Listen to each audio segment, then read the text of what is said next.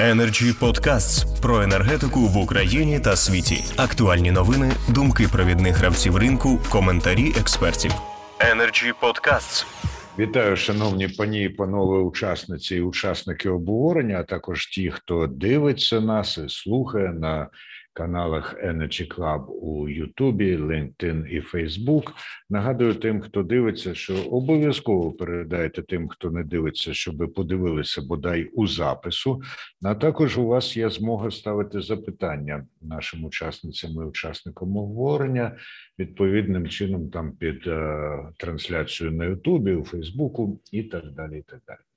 Сьогодні Energy Club, як завжди, доклав зусиль до того, щоб зібрати авторитетну, як нині кажуть, панель, і так воно і сталося. У нас люди, які дуже добре знаються на питання, яке будемо обговорювати. А йтиметься сьогодні про український ринок електроенергії і висновки, які потрібно зробити, виходячи з ситуації на РДН в лютому цього року. НКРКП повторно встановила мінімальне цінове обмеження на внутрішньодобовому ринку електроенергії на рівні 110% від ціни на ринку на добу наперед. Відповідне рішення було прийнято 14 лютого, і голова НКРКП Валерій Тарасюк зазначив, що повторно впроваджувати обмеження довелось через рішення окружного адміністративного суду Києва який скасував застосовані на ВДР прайскепи. І тому регулятор визнав такими, що втратили чинність постанови комісії від 4, 7, 10 лютого. Натомість було введено обмеження мінімальної ціни на ВДР в розмірі 110% від ціни електроенергії на РДР. Ну і ще плата за негативні небаланси становитиме 102% від мінімального прайскепу на РДР. Ну і ще НКРЕКП знову впровадила мінімальний price cap на РДН на рівні 987,5 гривень за 1 мегаватт годину для торгової зони ОЕС України. Обмеження діятимуть до 28 лютого. Про ті проблеми питання, які постають, вирішуються і не вирішуються завдяки в зв'язку з цим усім. Будемо сьогодні вести мову. Суворого регламенту не встановлюємо, зважаючи на важливість питання. Нагадую просто, що більше семи хвилин, як показують дослідження, це вже неефективно. Першим запрошую до слова Івана Плачкова, голову Всеукраїнської енергетичної асамблеї. Будь ласка, пане Іване. А мікрофон, будь ласка, увімкніть. Так, да. Доброго дня всім. Доброго дня. Е, Ну що, починаємо. Е, ви абсолютно правильно сказали про ринок електроенергії, що це наш український ринок електроенергії, і я б сказав так, що ми, е, коли проводимо якісь реформи, а ми провели їх дуже багато в електроенергетичному комплексі, ми постійно е, якби робимо такий винахід українське, якби наше ноу-хау. Ми робимо так, що у світі такого немає, і е, всі ті е, позитивні речі, які передбачались е, перед ринком, коли ми його імплементували, вони вони більше в більшості своїй перетворились в протилежність. На жаль. На жаль, і тому ми от опинились в такій ситуації, коли електроенергетичний комплекс е, працює в такому постійній кризі, і е, особливо це стосується е, теплової генерації. Я думаю, що ми вже всі все розуміємо, в чому причина. Причина в тому, що ринок з боку, ну, прежде за все, НКРЕ, виконавчих органів влади, він не не тільки не регулюється, він він і, і не контролюється, е, на жаль, і там е, проходять такі ситуативні рефлекторні е, речі. І ми з вами були свідками, коли штучно були зніжені ціни, і генерація вимушена була працювати нижче собівартості, е, і ми, особливо в травень минулого року, ми не змогли накопичити е, вугілля. І це було розуміло було і влітку, але ми, ми почали якісь заходи. Розробляти тільки в жовтні місяці, і знову так рефлекторно, і, і на жаль, ні, ні в повному обсязі. Це перше. Друге, ми допустили таку, ну я не знаю, як сказати, неймовірну спекуляцію на цьому ринку, коли от як як образно було е, казали, що продавали повітря, і це все результат недосконалості е, оцих нормативних документів, які е, готували відповідні установи, в тому числі НКРЕ, там Укренерго міністерство, уряд і допустили е, можливість в таких спекуляцій. Абсолютно неприпустимими були е, е, дії енергоатома і Центренерго, коли вони виходили на ринок з величезним об'ємом електроенергії по прямим договорам, по е, цінам, які обвалували ринок. І е, і, і, і це дозволяло якісь групам е, промисловим е, додатково заробляти величезні гроші, і це дозволяло от, проводити от ці спекулятивні операції.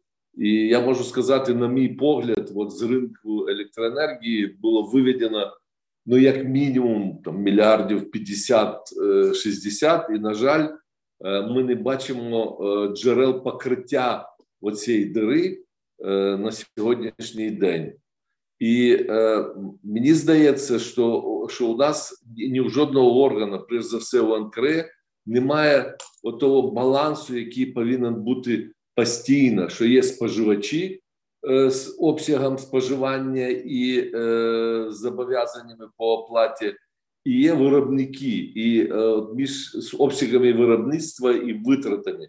І от між цими двома е, суб'єктами от повинен бути знак рівне. От, от воно більш-менш е, повинно коригуватись. На жаль, е, у нас я думаю, що дисбаланс, я ще раз скажу на, на рівні не менш. 50 мільярдів е, гривень, і і е, на сьогодні не приймається таких, е, я б сказав, ефективних дієвих заходів для того, щоб ми це зупинили.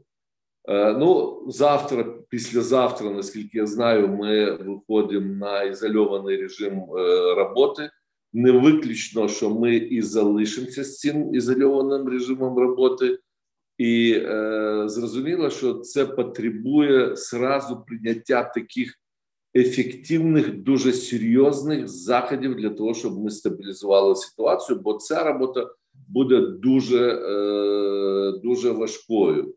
І е, зміна керівництва національної комісії, я думаю, воно пов'язане перш за все е, з, з тим, що е, НКР не впорилась от з цієї ситуації. Національна комісія не знайшла ефективних е, інструментів по е, регулюванню ринку електроенергії, і я сподіваюся, що найближчим часом буде. Е, буде переглянута вообще концепція і алгоритм е, от взаємодії е, як національної комісії із з усіма суб'єктами е, галузі, які працюють на ринку е, електроенергії. Я дякую. Я дякую вам, пане Іване, за як завжди, ґрунтовність, доказовість і за деякі передбачення або припущення, які ми почули. І запрошую до слова Юрія Продана у дуже відповідальні часи міністра палива та енергетики і міністра енергетики та вугільної промисловості. Будь ласка, пане Юрію. Е, доброго дня всім. Ну, ви знаєте, я послідовний критик е, того ринку, який був впроваджений, і зараз не хочу повторюватись. частково це те, що сказав вже Іван Васильович.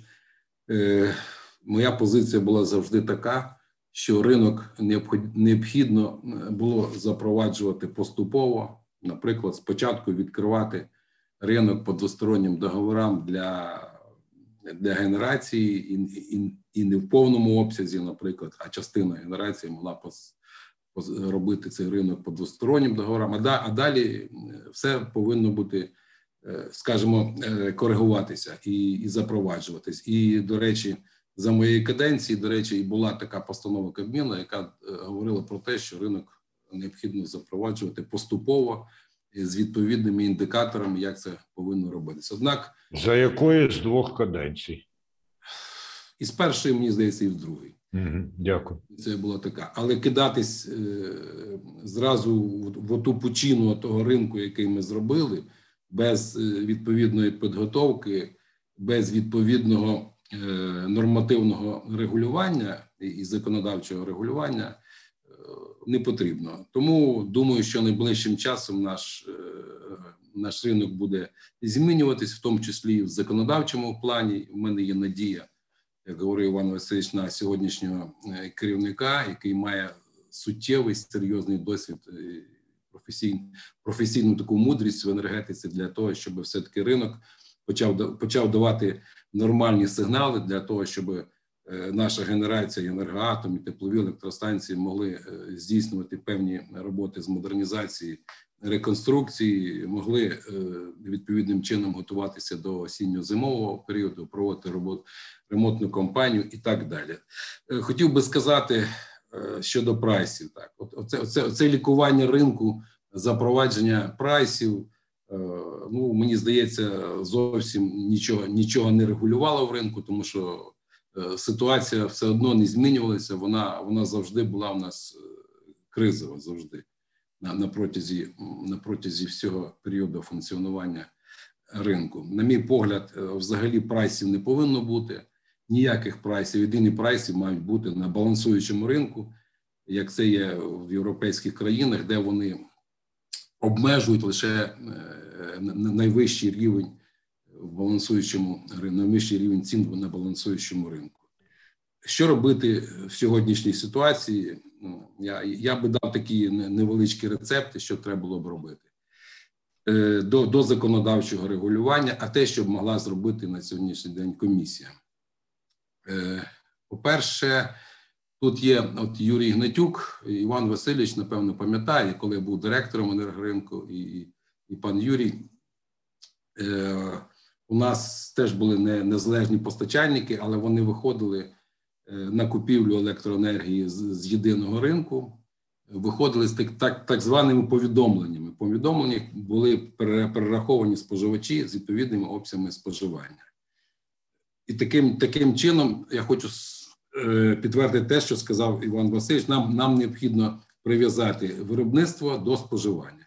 Якщо на, е, на біржу будуть виходити покупці з відповідними повідомленнями або кодами споживачів, тоді ми е, все-таки перестанемо торгувати повітрям на всіх інших ринках, тому що та частина, яка буде не продана, вона буде попадати на ринок на добу наперед, на ринок внутрішньодобовий, але все-таки такої такої торгівлі, таких, таких значних обсягів, які будуть виходити на ринок на добу наперед їх не буде, і не буде цього у цієї ситуації, коли зі значними обсягами, зі зниженими цінами виходять е, або енергоатом, або ще хтось. І я категорично не не, не згоден з, з тими звинуваченнями, які там сьогодні малює е, комісія по відношенню до United Energy або до енергатом, або ще когось, тому що е, дуже складно сьогодні розібратися, хто на самому хто і як впливає на формування ціни на ринку на, на добу на, наперед. І саме головне, що все відбувається в законодавчому полі. Таким чином, я вже сказав, що можна зробити е, в цей час, і це можна зробити відповідними рішенням комісії. А також що б можна було зробити, але це вже необхідно зробити в законодавчому порядку на особливий період, все-таки взагалі прибрати трейдерів з ринку і на ринку на, на біржах, на ринку двосторонніх контрактів повинні виключно працювати виробники і постачальники електричної енергії зі своїм переліком споживачів.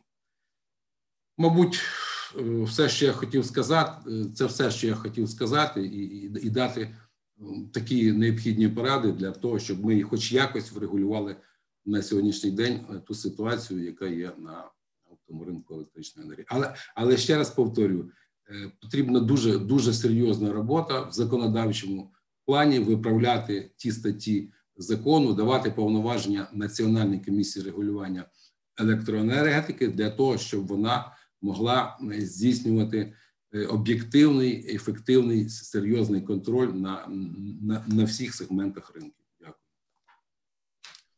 Дякую, пане Юрію. Може, це і все, що ви хотіли сказати, але сподіваюся, що це ще не все, що ви хотіли почути, і тому ви з нами залишаєтеся. Ну а послідовність позиції Юрія Продана підтверджується зокрема і попередніми обговореннями в Energy Freedom, Так що хто хоче перевірити, дивіться нас на сайті Energy Club і в Ютубі. Тепер я запрошую до слова Олексія Оржеля, який зовсім недавно, у дуже відповідальні часи, був міністром енергетики та захисту довкілля. Пане Олексію, будь ласка. Доброго дня, приємно всіх бачити і провести розмову з такими професійними людьми, які розуміють дуже ґрунтовно питання. Перший пункт. А другий пункт, що хочу згадати свій час, колись у 2019 році я був автором. Ну як готував законопроект невідкладний президента України та тоді нового президента Зеленського про те, що ми маємо перенести введення нового ринку електричної енергії, запустити його в тестовому режимі і і перевірити, якраз як воно спрацює, які результати ми отримаємо. Це Більше того, якщо згадаємо, тоді ще і ММС не працював. У нас платформи не працювали. Було багато дуже важких ну процесів, е, якраз на початку ринку електричної енергії. Проте, на жаль, ну скажемо відверто, ми ж говоримо тут відверто. Два гравці, які дуже хотіли е, ведення ринку електричної енергії, ДТЕК та енергоатом. Вони все ж таки протиснули, і маємо зараз той ринок електричної енергії, який маємо. Є багато недоліків, але давайте говорити тут. Я хочу підтримати Іван Васильовича. У нас вимивається ліквідність з генерації. Ми з такими цінами на ринку електричної енергії, які ми бачимо в грудні, січні, а потім в лютому, не побудуємо жодної нової генерації. А ми всі розуміємо, наскільки це критично на сьогодні, наскільки критично нам дивитися, як ми виводимо вводимо нові блоки на атомних станціях, чи яка взагалі стратегія. Як ми е, проводимо ремонт і оновлюємо теплову генерацію? Взагалі, що ми е, як вирішуємо в подальшому зелену генерацію? Ну тобто, є оці моменти, які маємо зробити і маємо зрозуміти, де фінансування, де інвестори, де горизонт планування по цінам. А їх у нас зовсім нема. Тому так відверто кажемо: живемо сьогоднішнім днем, вводимо якісь прайскепи, бо дійсно не покривається навіть собівартість енергоатому, кидаємося із сторони в сторону, і це означає, що на наш ринок, а давайте так знову таки будь-який інвестор в енергетиці він каже: мені треба стабільність і побачити, що стабільно працює 3-5 років. Тобто, ще треба підтвердити інвесторам те, що наш ринок показує якісь стабільні тренди протягом досить тривалого періоду. Зараз давайте будемо приймати нові законопроекти, закони про нову потужність. Будемо платити а, так звану плату за нову потужність. Знову таки, це не ринкові механізми, і на жаль, це не те, що ми всі хотіли побудувати. Тепер, якщо повернутися до лютого, якщо безпосередньо взяти ситуацію, і можемо говорити про те, що е, є Е, певний недолік в нашій загальній політиці на сьогодні, і які відображаються дуже серйозно е, на дуже критичному напрямку енергетичному. Введення 15 блоків атомної генерації ну це ну, зовсім незрозуміла річ, е, якщо ми говоримо про балансування енергетичної системи. Якщо давайте будь-який міністр, будь-яка людина, яка працювала за ринком електричної енергії, розуміє, що треба дати відповідно збалансовану, адекватну обсяги для кожної з генерацій, для того, щоб була покрита собівартість, щоб отримали гроші, щоб був грошовий потік, щоб можна було заплатити шахтарям, щоб можна було відповідно працювати, тому що тільки атомною чи тільки тепловою генерацією ми працювати не можемо. І що сталося? Сталося так, що у нас 15 блоків, 15 блок вводиться у вихідний день. Ну, тобто, коли у нас аномально тепла погода в лютому, навіть якщо вже є таке бажання потьомкінських деревень, ну давайте 13, 14 блоками, ну 15 блок це навіщо? Ну тобто є просте питання, що формує а, профіцит у базовій генерації. Далі що відбувається, і до речі, воно відбувається і зараз. Можемо побачити потенційно результат у березні. Є енергатом, які не пропонує дешевшу електричну енергію. Є трейдера, які мають відповідну ну, ринкову владу. Ці трейдера займають велику частину ринку. Вони чекають меншу ціну, не купують на біржі. Потім в результаті на РДН збільшуються значно обсяги продажу, і як результат, умовно, є ті е, трейдера, які визначають ціну на РДН. Окей, значить, щось е, дуже неправильно працює у взаємодії з ринком двосторонніх договорів і е, з ринком на добу наперед. Але давайте подивимося, що сталося вчора. Вчора енергатом також вийшов на біржу і не спускав ціну, не продав нічого. Тобто, можемо вже констатувати, що обсяги РДН на березень будуть знов таки не ну не традиційні, називаємо їх так. Хочу повернутися ще до і звернути увагу на ще дуже важливий момент, який нам треба е, всім разом вирішувати. Вчора Медведєв сказав, що готуйтеся до цін е, на газ 2000 євро.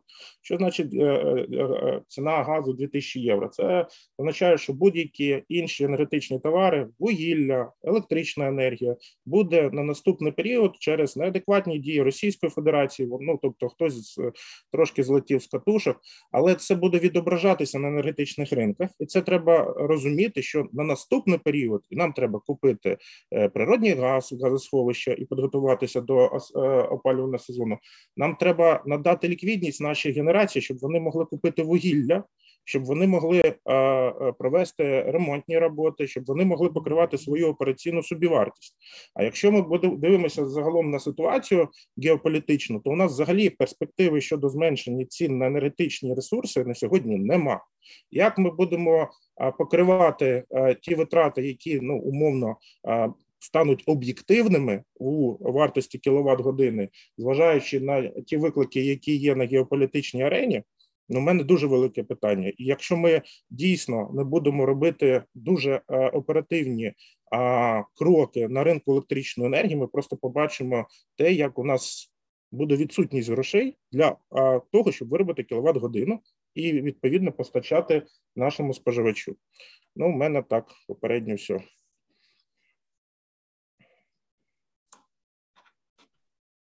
Дякую, дякую, пане Олексію. Попередньо все це означає, що пан Олексій ще з нами буде залишатися. Можливо, візьме участь у а, відповідях на запитання, які вже надходять. Я бачу, підняла руку Катерина Данилкова е, з НАЕК «Енергоатом».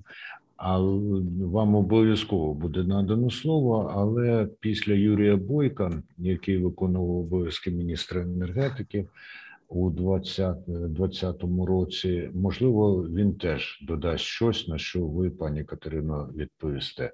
Пане Юрію, будь ласка. Всім доброго дня. Е, дуже приємно бачити такий потужний професійний склад. Е, навіть для енергетичного клубу це все ж таки е, не кожного разу вам вдається зібрати настільки фахових людей. Е, хотів би почати з того, що повідомити присутнім е, півтори години вже як енергосистема України працює як цілісний е, організм. Було здійснено від'єднання Бурштинського енергоострову від мережі європейських країн, і відповідно енергосистема України та Молдови на сьогоднішній день об'єднані між собою, об'єднані з Бурштинським островом, працюють е, цілісно. І відповідно на е, кінець сьогоднішнього дня, як Іван Васильович згадував, заплановано дії по е, від'єднанню від мережі Білорусі та Російської Федерації для проходження ізольованого режиму.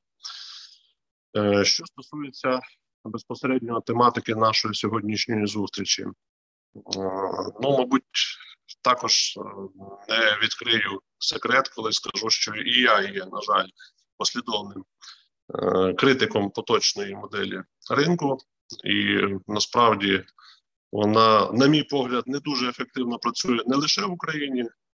Оті абсолютно космічні ціни споту, які ми маємо можливість спостерігати і на ринку Великобританії, і на ринку Німеччини, коли там ціна доходить 600 гривень за кіловат годину в нашому еквіваленті, значить в деякі години там я спостерігав цифру 2000 гривень.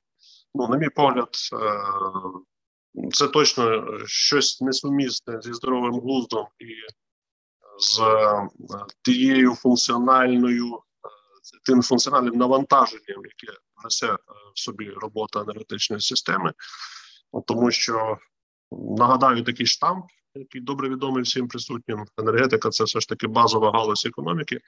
І коли ми запроваджуємо модель, яка не дозволяє е, зрозуміти розумний коридор цін, не дозволяє е, оцінити розумний коридор як наслідок собівартості виготовленої продукції, оскільки абсолютно всі сегменти народного господарства е, вони використовують електроенергію в когось. Вона в структурі собівартості е, має більший, більшу, більшого у когось меншу, але проте. Знайти е, якийсь сектор економіки, де електрична енергія, її вартість е, була би непомітною для того, аби е, планувати діяльність і відповідно отримувати якісь зрозумілі результати цієї діяльності. Я думаю, що такого ми не знайдемо.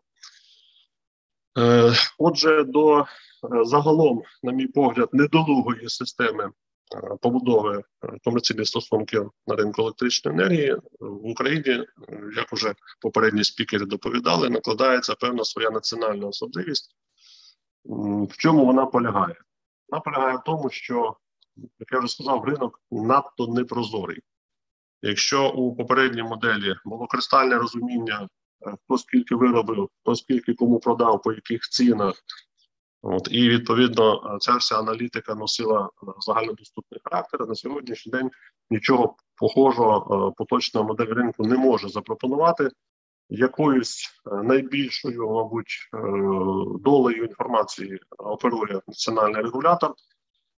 Більш ніхто доступу до повної картинки не має. Значить, тому відповідно мої наступні е, коментарі і висновки щодо того, що відбувалося власне в лютому місяці, вони будуть в значній мірі базуватися на тих фрагментах інформації, які власне оприлюдив оприлюднив НКРЄКП. Частина з них Е, чисто логічно е, виглядає значить, переконливо, значить, е, ще якась частина. Ну, мабуть, будемо виходити з того, що операт національний національний регулятор ну не мав сенсу там десь ту частину, яку він оприлюднив, викривлювати, і воно дійсно так є, як це було озвучено. Отже, у нас на секундочку більше 70, а мабуть, десь під 80% літом, мабуть, ще вищий показник. Пропозиції формуються трьома гравцями: це енергоатом, це гарантований покупець і це ДТЕК.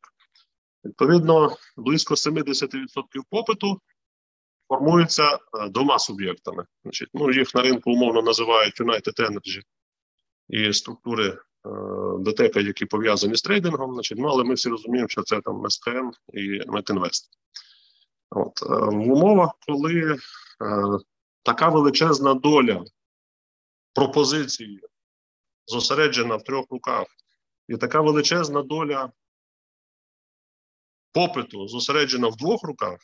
Сподіватися на те, що в конкурентний спосіб ринок самозбалансується, на мій погляд, абсолютно примарні е, сподівання, і це задача без рішення, значить, без навіть теоретичного рішення. Енергоатом в лютому місяці дійсно вийшов на роботу 15 блоками. Е, мало того, ця подія була анонсована задовго до власне включення 15-го блоку. Тому, в принципі, для тих, хто е, слідкує за функціонуванням ринку, це не було сюрпризом. От Сюрпризом було те, що е, за таких обставин енергоатом не продав ринок на ринок електричної енергії свою свій товар. Значить, тобто він на ринку двосторонніх договорів не зміг прилаштувати значить, потенційно вироблену продукцію. Відповідно, цей товар перейшов як логічний наслідок на ринок на добу наперед. Е, на ринку на добу наперед, я так розумію, що е, в тому числі через взаємовиключні цінові очікування від енергоатому та від потенційних покупців, цю електричну енергію також ніхто не купив. Відповідно, як знову ж таки, як логічний наслідок і продовження ланцюжку поточної моделі ринку електричної енергії, ця електрична енергія потрапляє на балансуючий ринок, де енергоатом вже намагається її продати, хоч за якусь ціну, з метою, аби не потрапити на ринок балансуючий. От, Відповідно, ми маємо ситуацію, при якій внутрідобовий ринок генерує е, ціни нижчі, ніж на ринку е, на добу наперед. Ну, що, в принципі, на мій погляд, є методологічний е, певний сюр, оскільки е, академічна модель ринку якраз каже про те, що сегменти ринку за обсягом мають е, іти по спадаючій, тобто найбільший ринок це ринок двосторонніх договорів. Відповідно, е, ринок на добу наперед, значить, суттєво менші обсяги, внутрідобовий ринок, значить, ще більш суттєво менші обсяги. Ну і власне на балансуючий ринок мали би випадати геть незначні обсяги, а за своєю суттю він мав би бути ринком покарань. Ну і відповідно е, ціна на цих ринках має бути абсолютно діаметральні, так би мовити, залежності. Тобто ринок двохсторонніх договорів найдешевший. Ну а відповідно кожен наступний сегмент ринку, в силу того, що він е, виконує певну функцію збалансування енергосистеми, значить, відповідно має ціна підніматися. У нас е, відбувалися абсолютно діаметральні процеси, для якого власне існували всі передумови. Так, от е, з точки зору виробника, з точки зору виробника, ми тільки що з вами попробували зрозуміти. Значить, не продався на двосторонці, намагається потрапити на РДН. На РДН, значить, відповідно йому викручують руки. Немає пропозиції, яка задовільнила би очікування. Значить, ніхто не купує. Він переходить на внутрідобовий ринок. На внутрідобовому ринку, значить, вже по демпінговій ціні, відповідно, якась частинка електричної енергії продається. Ну а те, що е, не змогло продатися, потрапляє на ринок балансуючий. Що відбувається на балансуючому ринку? На балансуючому ринку виробник отримує е, з незначним дисконтом значить, по відношенню до ціни, яка склалася на РДН, значить, е, ціну, але з 10-місячною затримкою значить, відбувається факт оплати. Власне, цим і викликано е, демпінг на ВДР, значить, коли не е, можна продати значні обсяги. Що в нас відбувається по лінії Е, споживачів, ну а по факту не стільки споживачів, скільки трейдерів і постачальників. На ринок двохсторонніх договорів, значить, вони можуть не вийти. Це я говорю про тих важковаговиків, які, власне, формували тренди, а не про тих дрібних, які на ці тренди абсолютно ніякого впливу не мали, зважаючи на обсяги енергоатому. Так от, на ринок двосторонніх договорів, е, де не здійснюється продаж по низькій ціні, значить, відповідно, Трейдера і постачальники не виходять. Це все перекочовує на РДН. РДН, знімаючи попит, вони також валять. От, А відповідно, уже на ринку е, внутрідобовому є можливість купити якусь частинку електричної енергії дешевше. От. Ну і ідеальна історія це балансуючий ринок, оскільки ціна балансуючого ринку була прив'язана до е, ринку РДН, який був попередньо завалений. Тобто, по суті, е, споживач заваливши РДН, заваливши ВДФ, значить, отримує можливість отримати електричну енергію з ринку балансуючого. При цьому по ціні з незначним дисконтом по відношенню до РДН, заваленого попередньо, і відстрочкою платежу в 10-12 днів. Тобто, зі стратегічної точки зору. Абсолютно зрозумілі дії, абсолютно зрозумілі результати. Ну і відповідно, значить, наслідки, які ми сьогодні з вами намагаємося обговорити і зрозуміти. Е, які дії зробив регулятор? На мій погляд, ці дії вони мали би бути зроблені десь років два тому. Це обов'язкова прив'язка значить, того, що ринок внутрідобовий, значить, апріорі не може бути е, дешевшим, ніж ринок на добу наперед, і відповідно вводиться не зовсім ринковий. Давайте будемо відвертими, не зовсім ринковий інструмент, Е, запроваджується коефіцієнт, неважно там 1,05, 1,1, 1,5, значить там ці коефіцієнти перепробував регулятор різні, от, але він в будь-якому випадку має відображати тренд. Е, а тренд має полягати в тому, що ринок внутрідобовий апріорі не може бути дешевший ніж ринок на добу наперед. Ну і для того, аби ринок балансуючий став болючішим, відповідно прив'язується ціна на цьому ринку до граничного прайскепу, тобто не до використовуючи попередню тезу, попередньо завалений РДН, а відповідно на сьогоднішній день це 4 гривні, значить плюс там умовних 2%, тобто ціна 4 з е, якоюсь певною дельтою, з певною фіксованою маржою, в будь-якому випадку є болючішою, ніж е, ціна е, штучно сформованого РДН, значить, з незначною премією. Значить, ви ж розумієте, що платити справедливу вартість і платити штучно знижену вартість, нехай навіть з премією, це абсолютно не одне і те саме. Е, чи є способи е, вилікувати цю ситуацію, і чи є якісь шанси на те, аби дійсно забезпечити регулювання ринку в той спосіб, який дозволить і здійснювати планування, і мати розумні очікування по розвитку нових генеруючих потужностей, в тому числі балансуючого характеру, на мій погляд, надзвичайно складна задача. Адже маючи таку структуру попиту і таку структуру пропозиції, в моєму розумінні ми маємо справу, коли на шальках терезів лежить е, з одного боку, там, умовно кажучи, там дві цеглини, з іншого боку, три цеглини. Ну а ми намагаємося, докидаючи значить, монетами по одній копійці, значить, ці шальки терезів спробувати збалансувати. При такій структурованості, при такій концентрації і е, по факту монополізації ринків досягнути рівноваги, значить, майже не рішаємо задачі. От е, є звичайно ряд кроків, які точно ситуацію покращать, але я так само глибоко переконаний, що вони її не вилікують стратегічно і глобально. Зрозуміло, що е, стратегічні речі вони знаходяться е, в сфері компетенції, значить, навіть не кабінету міністрів, а Верховної Ради України. Мало того, є якісь речі, які зав'язані вже на наші міжнародні зобов'язання. Тому насправді е, стратегічно. Вилікувати чи полікувати ринок надзвичайно важка задача насправді. Значить, проте хочу сказати, що ті кроки, які регулятором було зроблено, а саме запровадження цього неринкового протиправильного коефіцієнту ВДР по відношенню до РТН, абсолютно абсолютно логічна історія, яка я думаю, що в Е, середньостроковій перспективі покаже свою ефективність, так само як і е, запровадження логіки, де е, ринок балансуючий стає більш болючим ніж він був до того весь час. Практично, от значить. Для того, аби балансуючий ринок виконував свою функцію на 100%, ринок санкцій, безумовно, що треба звідти вивести тих споживачів, які носять характер таких традиційних неплатників, які були вчора, які були позавчора, які є сьогодні, і які хочеться, щоб не були присутні в ринку завтра. Першу чергу це е, мається на увазі вода Донбасу, це державні шахти, які е, своїм е, традиційним неплатежем за електричну енергію по суті деформують саму логіку існування, значить поточної моделі ринку.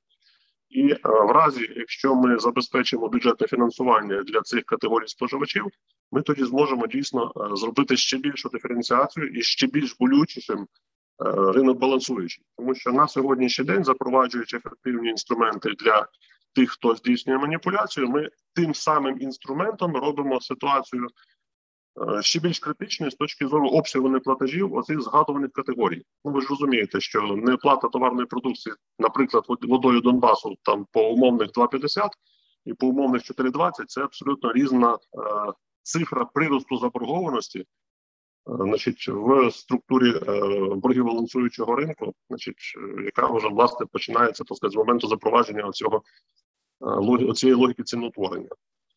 Е, ми з колегами з НЕК «Укренерго» напрацювали насправді низку заходів. Я сподіваюся, що вони будуть реалізовані. Частина з цих заходів впирається в постанову регулятора, частина в незначні зміни законодавства зокрема е, в частині використання коштів, які отримані системним оператором за торгівлю перетинами, і відповідно є чітке розуміння, що борги балансуючого ринку, які на сьогоднішній день там більше 13 мільярдів гривень, вони на кінець року можуть бути знижені до двох. Абсолютно реалістична е, оцінка. Насправді я думаю, вона має бути цікава всім учасникам нашої сьогоднішньої дискусії, тому що власне виключно за умови коректного функціонування балансуючого ринку з'являється якийсь теоретичний шанс на те, аби полікувати цю модель ринку в цілому. Хоча повторю ще раз, задача насправді не тривіальна, і я, наприклад, не маю хороших і зрозумілих в першу чергу для себе відповідей на питання, в який спосіб ефективно планувати розвиток нових генеруючих потужностей, адже Е, при тому хаосі, який робиться з цінами на ринку, е, абсолютно відсутні чіткі і правильні сигнали для інвесторів для того, аби залучати їх до цієї діяльності. Все е, проектувати на тариф Некукренерго на передачу це абсолютно неправильно, некоректно і безперспективно. Нам нарешті в цьому році я сподіваюся, там за якихось там півтора місяці вдасться збалансувати цим тарифом товарну продукцію зелених і власне припиниться принаймні методологічне нарощування боргів, які до цього часу мало місць. Тобто за рахунок е, банального невключення достатніх коштів в тарифне Укренерго для того, аби покрити п'єсо по так званих зелених виробниках. Значить, формування боргів відбувалося в методологічний спосіб, що є ще одним з абсурдів, значить, і поточної ситуації. Ну і власне я вважаю, що це е, одна з помилок, е, найбільш найбільших помилок регулятора, який власне допустив значить, таку картинку. Ем, скористаюся фразою моїх колег. Мабуть, для початку все. Е, в ефірі безумовно і на зв'язку залишаюся. Дякую. Дякую, пане Юрію. І звісно, цікаво, це не лише учасницям і учасникам обговорення, а й тим, хто нас дивиться і слухає. Надходять нові запитання. Ми обов'язково їх поставимо. Ну а зараз я з задоволенням надаю слово Катерині Данилковій. Вона тимчасово виконує обов'язки директора енергоатом трейдинг у національній компанії Енергоатом. Будь ласка.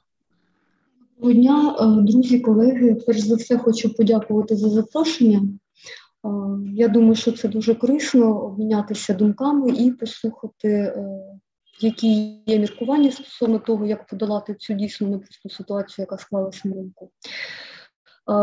Безумовно, е, неможливо не погодитись е, з тими міркуваннями, які вже були озвучені, і, зокрема, е, з тим, що говорить Юрій Миколаївич стосовно логіки да, сегментів ринку і ціноутворення на них.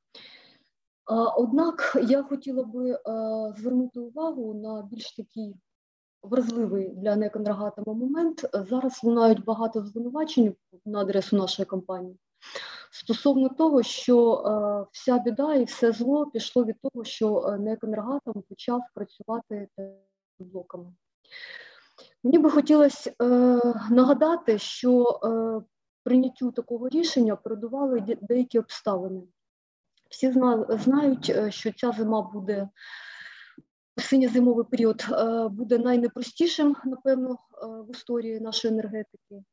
І крім того, Крім того, що нас чекає важкий, е, важка робота в ізольованому режимі, це дійсно випробування в усіх сенсах цього слова. Е, крім того, значить, е, ви пам'ятаєте, що почалося наше входження в осінньо-зимовий період з величезним дефіцитом вугілля. Неважливо з яких причин, але наші колеги, наші побратими з теплової генерації, вони не змогли належним чином забезпечити ті запаси, які забезпечували стале його проходження цього осінньо-зимового періоду. І е, тут е, ну, хочеться звернути увагу, що в принципі НЕК «Енергатом» підставив своє могутнє надійне плече е,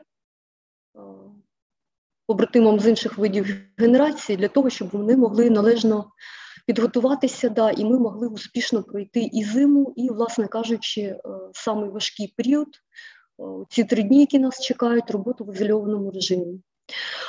Адже якщо а, е, в нас буде відсутність палива, а, забезпечити мінімально необхідні резерви, це просто буде не представлятися можливості. Відтак можна багато казати про недоліки такої роботи. Стосовно того, що це впливає на ринок, тут можна дискутувати, це диску, дискусійне питання. Да?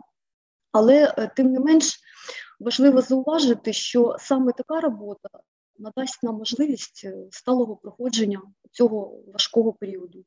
І мені здається, що це важко переоцінити вклад на енергатома загальну спільну справу. Стосовно конкуренції на ринку, якщо дивитися стратегічно на всю картину зверху, дійсно ринок має недоліки, і дійсно, як мої мудріші колеги да, з великим досвідом роботи в енергетиці замітили, що найвелика проблема це коли е, гравці на ринку набувають е, певну критичну концентрацію. Е, що хотілося би сказати, от, відповідно до своїх спостережень за ситуацією на ринку за останні дні, да, з початку лютого, коли ціна стрімко почала падати, Попри те, що НЕК «Енергоатом» дійсно займає суттєву долю, і є в нас і певна доля теплової генерації, але е, концентрація деяких е, гравців, які діяли дуже злагоджено, і це видно, якщо ви подивитесь криві попиту пропозиції по будь-якому дню, подивіться, да, вони йдуть е, такими трьома планками. Верхня невеличка по верхній межі прайскепу, інша нижча і третя ще нижча. Якщо подивитися на проаналізувати модель поведінки з боку попиту, то можна достатньо чітко побачити, що концентрація деякого попиту і їх злагоджені дії, вони навіть не не співставні з тою долею, яка є в енергатома, і енергоатом е, не може впливати і якимось чином ринково діяти на ситуацію. Дякувати Богу, регулятор це зрозумів і е, прийняв певні заходи, тому що якщо е, це вирішувати, е, пускати на самотьок, да, і не були б прийняті певні заходи, цю ситуацію неможливо було б е, здолати. Атом може не продаватися, не розпродаватися, ну але вплинути і поміняти якось ситуацію з цією концентрацією попиту ну, це просто неможливо. Ну, Це те, що я хотіла, власне кажучи, от із основного зауважити. Якщо є якісь питання, я теж буду дуже рада е, на них відповісти. Скажу тільки анонсую, що з боку Енергатома ми не сиділи, склавши руки в цьому плані. Ми е, надавали регулятору зміни е, правила ринку комплексні. Да, Це трошки більш комплексне рішення, ніж е, було ним прийнято. От. І варто сподіватися, якщо вони будуть прийняті, е, навіть якщо це на 100% не вилікує ситуацію, принаймні е, досить успішно її поліпшить. От. Ну а на майбутнє. Е, Просто треба думати, як з цим боротися. Я хочу тільки привести такий приклад, щоб було е, розуміння, про що я говорю. Якщо ви пам'ятаєте, 2000-ні роки багато хто е, заробляв на тому, що скупав білети. Так? Є товари, якісь певні в обмеженій кількості за дешевою ціною. І коли на ринку відбувається ситуація, коли а, е, ціна ринкова набагато вища, ніж ціна, як, за якою можна їх купити, звісно, що знаходиться Е, досить кмітливі бізнесмени, які на цьому намагаються е, зробити. Ну так, самий простий побутовий приклад для розуміння це е, ситуація, яка відбувалася на залізниці з білетами. В різних напрямках, да, коли приходило літо, сезон, неможливо було придбати білети тільки лише в перекупників. Десь щось подібне відбувається і наразі на ринку.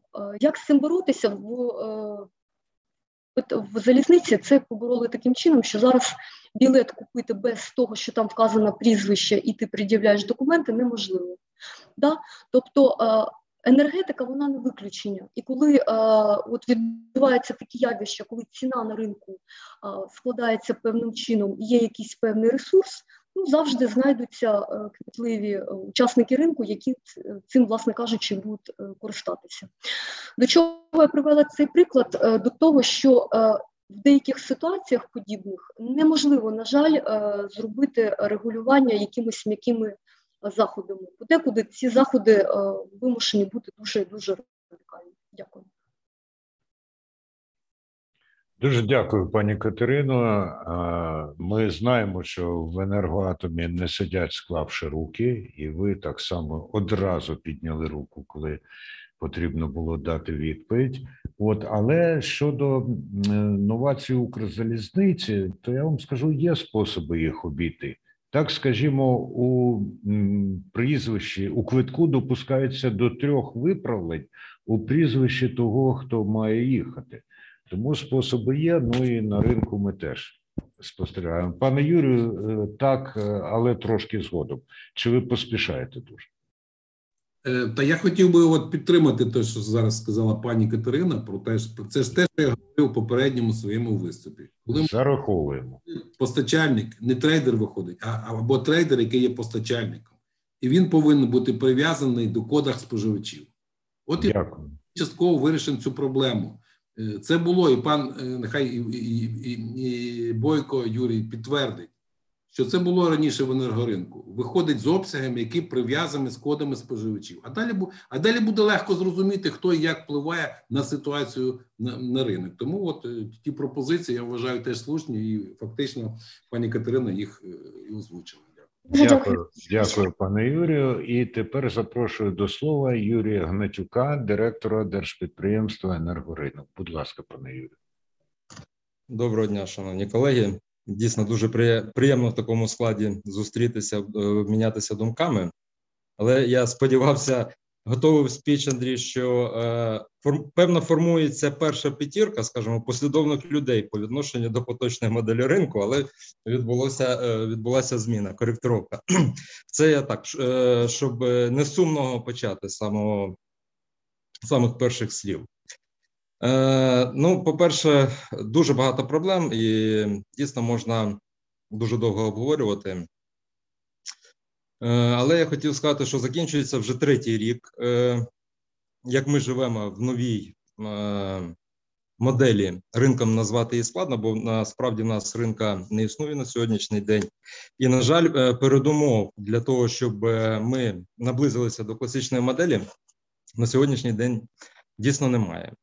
Коли ринки запроваджувалися, ну повинна бути якась мета цього, да? або ціни дешевші, або там розвиток галузі, або інвестиції, або дешевші е, фінансові ресурси. На жаль, е, по всіх пунктах, ну по цінах по споживачах, ми тихенько мовчали. Ми всі розуміли, що чудо б не відбулося, е, і ми потихеньку би рухалися якби все правильно робили до е, обґрунтованих цін. А по всіх інших питаннях теж ми не досягнули е, жодного результату. І мало того, не то, що в стагнацію входимо, а входимо в дуже ризикований е, і режим, і період з точки зору і безпеки, і взагалі функціонування галузі в цілому.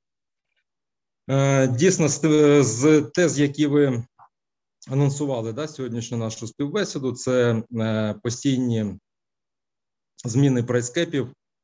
Е, на жаль, там дійсно не вся хронологія, бо таке враження, що саме прайскепами можна створити ідеальну модель, е, енергетичну модель. Ну я не знаю, хто хто ще вірить досі на третьому році функціонування цієї моделі. але я думаю, що це абсолютно хібна думка.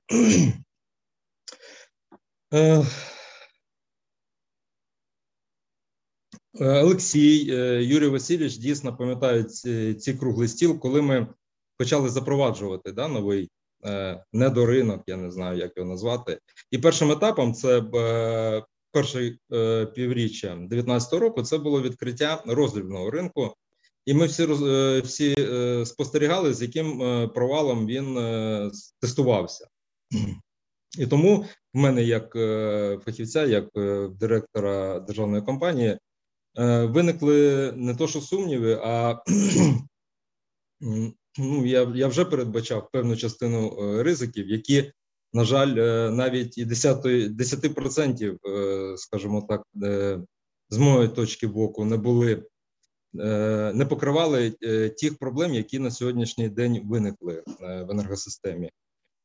І дійсно ми були, е, скажімо, проти е, запровадження саме е, з червня 2019 року. І, Але ви всі пам'ятаєте, яка була політична ситуація, і всі посилалися, що це вже неможливо призупинити, принавіть призупинити.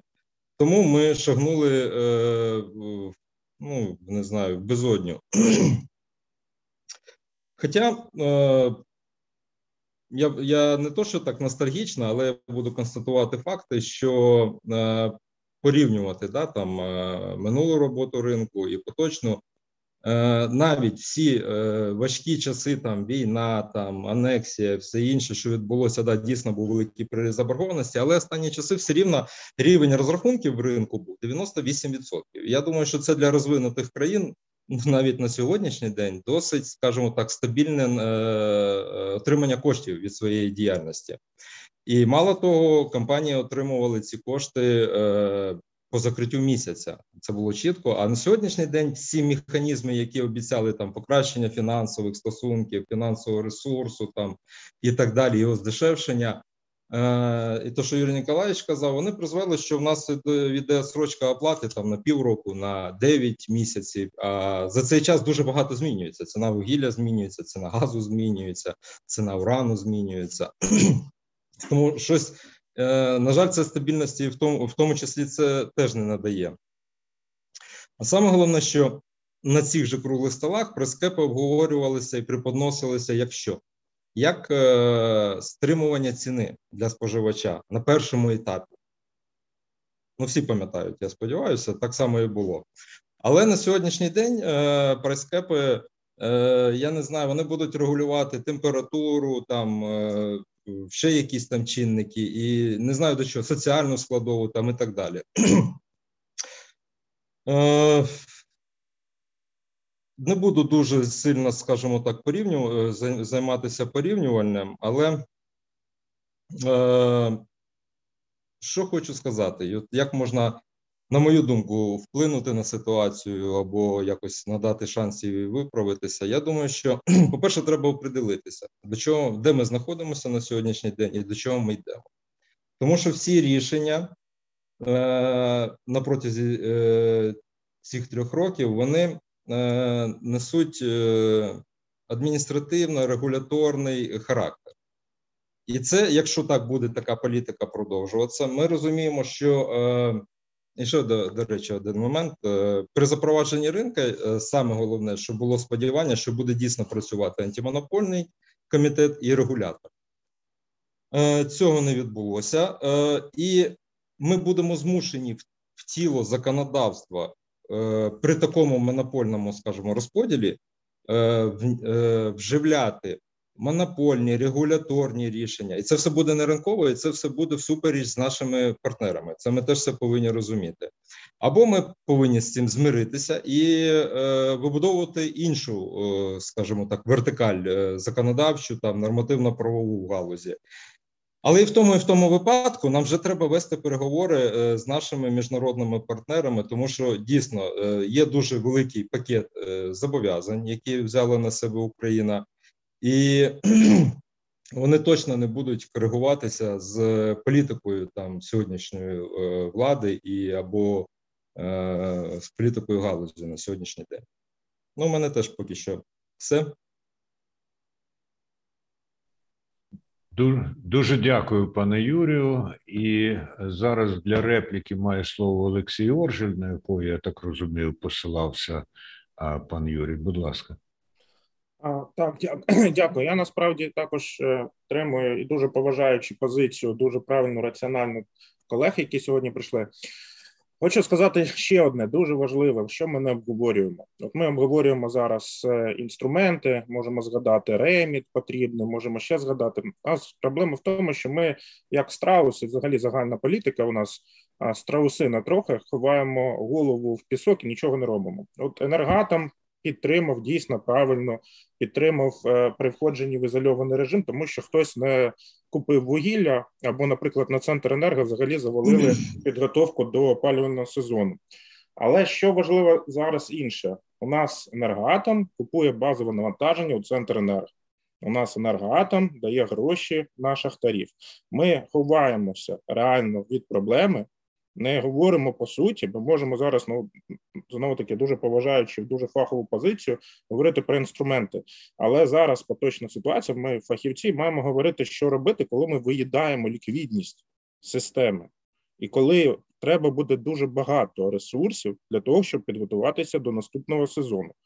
А ми, на жаль, от, от цю от констатацію проблеми зараз у нас ну і навіть на фаховому рівні, коли треба про це казати, ну я не відчуваю. От думаю, нам про це також треба говорити. Дякую, е, пане Олексію. Ну, коли людина не відчуває, вона має про це заявити, і тоді не тільки вона може це відчути. Що ж, е, пане Юрію, трошки згодом добре, бо у нас ще є дуже важлива людина, яку ми маємо послухати. Я думаю, що вам буде тоді навіть більше про що сказати. Я запрошую до слова Світлану Вовк, вона адвокатка United Energy. Будь ласка. Вітаю. Е, дякую велику за можливість е, взяти участь в обговоренні серед таких вагомих спікерів. Е, я представляю компанію United Energy і представляю юридичну спільноту. Тому дещо хотіла б повернути нашу дискусію, наш діалог в іншу сторону.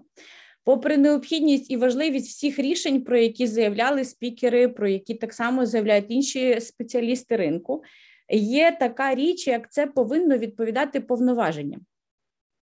Е, я хочу наголосити на тому, що представляючи юридичну спільноту, наприклад, я наголошую і хотіла би бути почутою, що регулятор е, діяв своїми рішеннями по стабілізації цін, грубо кажучи, це був правовий нігілізм.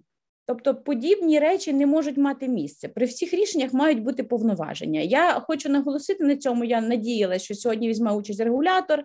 У мене, наприклад, є е, акцент на наступному: приймаючи пакет своїх рішень, е, які називаються стабілізація цін, так ми бачимо свідомий і продуманий обхід законодавчий, так коли, наприклад, закон України про ринок електричної енергії каже, що плата за небаланс визначається виключно правилами ринку. Що робить регулятор? Він приймає зміни до нещасної постанови номер 766, яка покликана на хвилиночку регулювати якісь заходи, які стосуються карантину. Ця постанова перекроєна декілька е, декілька разів і вже має зовсім інший вигляд, аніж мала раніше. І регулятор встановлює в цьому акті вартість небалансу електричної енергії не вносячи зміни до правил ринку, порушуючи закон. Що відбувається так? Це дуже зручно, тому що, аби внести зміни до правил ринку, які є регуляторним актом, потрібно пройти слухання, потрібно пройти аналіз регуляторного впливу, потрібно заслухати пропозиції учасників і тому подібне. Так, тобто, це довго. Регулятор приймає таке рішення за секунду. Е, публікує порядок цього рішення за 10 хвилин до засідання. Ми всі це знаємо, але ніхто про це не говорить.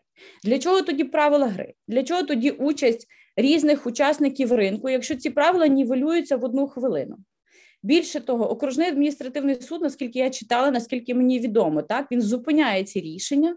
Мова йде про 287, 288. Регулятор наголошує на наступному ж із засідань, що ви знаєте, а ми приймемо нове рішення, яке буде таким же, не дослухавшись до позиції суду. Е, Я е, хочу наголосити на, на наступному. Е, Колеги дуже правильно сказали, е, ви дуже правильно сказали про те, що є законодавство, потрібно вносити до нього зміни. Насправді, аби регулювати ситуацію, юридична спільнота може сказати чітко: потрібно розробляти законодавчу базу і потрібно її дотримуватись. Бо для чого тоді це все? Ну, це абсолютно нонсенс. Правда, нонсенс. І Юрій Миколаївич сказав е, дуже коректно, що це не ринкові механізми встановлення прайскепів.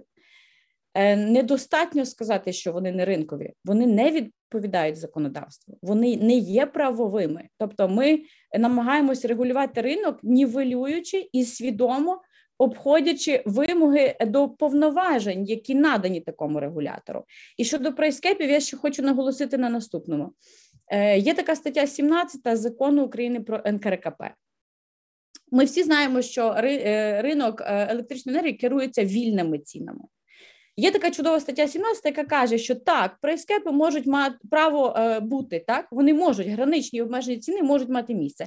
В кінці цієї чудової статті є така помітка. Це відбувається відповідно до методики, визначеної регулятором. Я не знаю, де ця методика. Ми намагалися її знайти. Про що йдеться? Якщо ви встановлюєте прайскеп, він відповідає такій ціні, чи такій ціні, чи це така категорія, чи інша. Але звідки методика визначення, що це саме ця ціна? Будь-які рішення мають лежати в рамках повноважень. Ми ж рухаємося до правової держави. І я дуже би хотіла, аби сьогодні взяв участь регулятор, тому що в дійсності в мене був ряд запитань, яким чином за 10 хвилин, нівелюючи статтю 14, статтю 15 закону про цей орган, можна приймати вліво-вправо різні рішення. Я вважаю, що це недопустимо, і про це потрібно говорити. Дякую. Дуже дякую, пані Світлано. Вважаєте, що потрібно, і говорите про це. Це можна брати за взірець. Ну і у нас ще Юрій Бойко, Іван Плачков відгукуються, і у нас ще є кілька запитань з Ютуба і Фейсбука, але це не означає, що Бойко і Плачков це останні, хто в дискусії говорить. Пане Юрію, будь ласка, ви, а потім пан Іван. Е, да, дякую. Е, хотів би е, відкоментувати значить, виступи своїх колег. Значить, Насправді я отримую масу задоволення від грамотних виступів, особливо юристів. Значить, насправді У вас навіть усмішка час від часу з'являється на обличчі. Так, так, так. так, Задоволено, задоволено. Е, я можу запелювати, значить, е, ну не стільки запелювати, скільки відкоментувати власне, значить, те, що відбувається. Значить, і це насправді також е, один з камінців в огород регулятора, якщо так можна сказати. Я повністю згоден, що рішення, які регулюють правила гри, мають прийматися у регламентно коректний спосіб. Значить, немає дискусії з цього приводу. У нас по ходу е, має місце рефлексія регулятора, значить, на перше неефективну роботу інших органів. Зараз я маю на увазі антимонопольний комітет, корумпованість інших органів. Зараз я маю на увазі нашу судову систему. І третє, значить, на власну бездіяльність, значить, яка полягає в тому, що у е, регламентно коректний спосіб тривалий час ці проблеми не вирішувалися. От, ну і відповідно рішення носили характер ем, позарегламентний шляхом внесення змін в ту постанову, яка власне під е, пандемію власне значить, приймалася і стала таким собі зручним е, інструментом, паличкою виручалочкою, значить, не, не зовсім коректним з юридичної точки зору. От, Але я хочу на виправдання е, ті регулятора сказати, що рішення ці приймалися значить, точно не з метою якогось власного зиску, а з метою е, банального е, банальної стабілізації ситуації і недопущення колапсу, тому що об'єктивно на інших шанках терезів значить, лежала ситуація, коли інші учасники ринку, потужні учасники ринку, шляхом змови, значить, і це власне значить, я зараз цитую регулятора, значить настільки суттєво впливали на в тому числі цінову ситуацію на ринку, що без якихось радикальних втручань е, в правовий спосіб, в регламентний спосіб, значить, можна було банально привести значить, до е, зупинки цілого сегменту генерації. Я зараз скажу в першу чергу про теплову генерацію. Е, другий коментар. Значить, Я е, згоден з Юрієм Васильовичем е, в тому, що чи не основна проблема поточної моделі ринку, виражаючись технічною мовою, є абсолютна невідповідність фізичного і комерційного ринків. І ситуація з енергоатомом в лютому місяці яскраво є тому підтвердження. Тому що ці всі профіцити, дефіцити, значить, це власне е, певні умовні поняття. Значить, Давайте пригадаємо, що самою основною характерною особливістю роботи ринку електричної енергії є щомоментний баланс виробленої та спожитої електричної енергії. Е, який нескладний висновок з цієї тези слідує? Ота електрична енергія, яка була енергоатомом вироблена, вона по факту споживачами була і спожита. Тобто ніякого профіциту не було, ніякого перевиробництва не було. Значить, Мав місце банальний е, факт невідповідності того, що виробили, і тому, що продали. Тобто енергатом виробляв електричну енергію, яку попередньо не зміг продати. От, власне, в чому проблема. І якраз відсутність ефективних контролів значить, оцього процесу, відсутність е, публічності е, інформації в частині хто скільки виробив, значить, хто кому скільки продав, значить, е, через е, закритість цілих сегментів ринку значить, якраз і є е, отим е, джерелом е, зловживання, які власне значить, супроводжують оці два з половиною роки так сказати, роботи вже навіть більше поточної моделі ринку. Ключова відмінність того, що було вчора, від того, що є сьогодні, все, що виробники виробили до 1 липня 2019 року, воно все було пораховано обліком, оплачено, значить, до копійки, значить, навіть там до третьої цифри після коми. Значить, на сьогоднішній день, значить, те, що він виробив, те, що він продав, це абсолютно не пов'язані поняття. От і якщо е, поточний попит значить, був проданий тепловою генерацією, енергоатом включив свій блок, то це призвело банально до того, що цю електричну енергію значить, не захотіли купувати, оскільки в ній потреби вже не було. Вже вона була пристроєна, е, значить, той обсяг електричної енергії, який е, в лютому місяці, особливо в першій його половині, був розписаний між споживачами. І включення цього 15-го блоку значить, атомників, воно банально призвело до того, що електрична енергія витіснила значить, електричну енергію тепловиків, але з точки зору комерції нічого не відбулося. Значить. Вони банально не продали цю електроенергію. Дякую. Дякую, пане Юрію, і пане Іване, вам слово, будь ласка.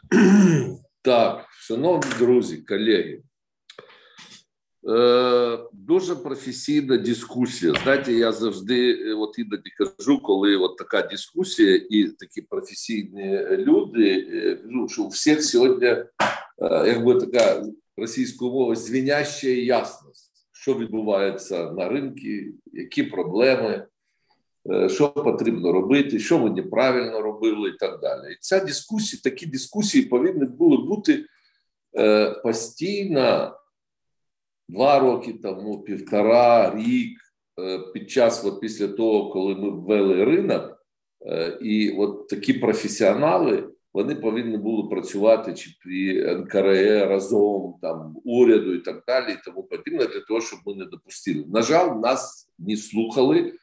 І в мене є така ну, підозра. Я думаю, колеги е, вони вони підтвердять, що е, дуже часто рішення і регулятора і інших органів вони приймались тенденціозно на користь якихось фінансових груп, промислових груп і так далі, тільки не на користь е, галузі і, і споживача. Ну сьогодні давайте ми сьогодні е, подивимось, в яких реаліях ми живемо сьогодні, і в яких реаліях сьогодні наша країна. От прийшло, я я подивився е, е, інформацію. Е, планується завтра голосувати за введення надзвичайного стану в країні. Я думаю, що е, це буде проголосовано. Виявляєте, країна буде жити в надзвичайному стані. Е, Який обсяг там е, будуть реалізований от, по по тому положенню звичайно чрезвичайного стану. Я ну, дуже важко, але я думаю, що це будуть інші і інше наше життя. І е, через призму от, от цих рішень я, я, я впевнений, нам потрібно розробити і прийняти такі кардинальні радикальні рішення. Бо робота електроенергетичного комплексу це сьогодні ну воно завжди було. Ну це основне, це це е, існування країни. Я пам'ятаю, от Юрій Васильович і колеги вони е, пам'ятають, от у нас наприкінці 90-х років, значить, була ну, подібна ситуація. Вона інша, але фінансовий стан, у нас недостатньо вугілля. А зараз дивіться, ми входимо в надзвичайний стан 700 тисяч тонн вугілля і 10 мільярдів кубів газу, і енергосистема е, буде працювати в ізольованому режимі. І що було прийнято в 2000 році? В 2000 році, при тому, що ми провели реформу, риночну реформу там на всередині 90-х років, було введено такий антириночний радикальний закон і введені спецрахунки всі пам'ятають, і вони от працювали до введення цього ринку. Що зробили спецрахунки? Це абсолютно антириночний захід. Такого чуда теж у світі немає. І всі наші колеги, Європейський Союз, Європейська комісія і так далі. Вони погодились на це і вони підтримували. Чому? Тому що спецрахунки вони дали можливість стабілізувати е, ситуацію і мало того, вони дали можливість і розвивати. Були побудовані блоки і так далі. Енергетика розвивалась. Ми е, досягли е, рівня збору коштів там до 93-94%, коли було 12% е, грошми, і, а в цілому зачоти векселя там було до 30%. Кстати, це рішення як радикально змінило ситуацію. Нам потрібне зараз радикальне рішення, наприклад, без порушення закону, чи на, може зробити якісь зміни до закону, там вивести абсолютно ісключити всі е, контракти, от прямі договори на електроенергію, тимчасово там на якийсь період. Далі е, продавати електроенергію наприклад, без трейдерів, що тільки виробники виходять на Е, на на ринок, там на добу наперед, балансуючи і так далі. От такі перелік таких радикальних заходів, які дозволять нам стабілізувати ситуацію і її утримати, і нам же жити ще в наступний опалювальний сезон. Ну, якщо ми е, сьогодні 700 тисяч тонн вугілля, у нас буде продовжуватися така ситуація. Нам вже все, от весна, літо і все. У нас жовтень. І що ми будемо наступну взимку робити? із 10 мільярдами кубів газу. Якщо уряд сьогодні каже, а ми купуємо, пам'ятаєте, у нас газу достатньо на цей опалювальний сезон. А зараз ми купуємо газ е- для підготовки на наступний опалювальний сезон. Яка підготовка до наступного опалювального сезону, коли у нас 10 мільярдів і ми не, ми не балансуємося? Тому я би запропонував от, е, фахівців височайшого рівня. Кращих немає. Я не знаю, на якоїсь платформі, там можна на, на, на у нас в асамблеї зробити таку таку раду, сісти, підготувати перелік таких заходів і звернутися до парламенту, до президента, до е, уряду, що треба негайно приймати такі радикальні е, заходи. Чому я кажу, що нам потрібно це зробити? Тому що уявляєте, в якому сьогодні режимі працює Міністерство енергетики. Я собі не уявляю, і міністр. Скільки питань поточних, скільки питань, е, які які віднімають час, у нього немає, мабуть, часу е, дум подумати, хто він такий і де він такий, в якому режимі зараз працює Укренерго. Ізольований режим, значить, треба відключатись від мереж там Білорусі і так далі. Зараз НКР і треба стабілізувати це знову буде такі ситуативно рефлекторно. Е, я думаю, нам, нам, нам, друзі, треба треба сісти підготувати і і, і чітко звернути і сказати: ми вважаємо за необхідним. Я думаю, що навіть можна навіть зробити ці заходи без зміни в законодавстві. Я думаю, що якщо уважно подивитися закон, ми можемо, е, ми можемо е, я думаю, що можемо знайти ці речаги.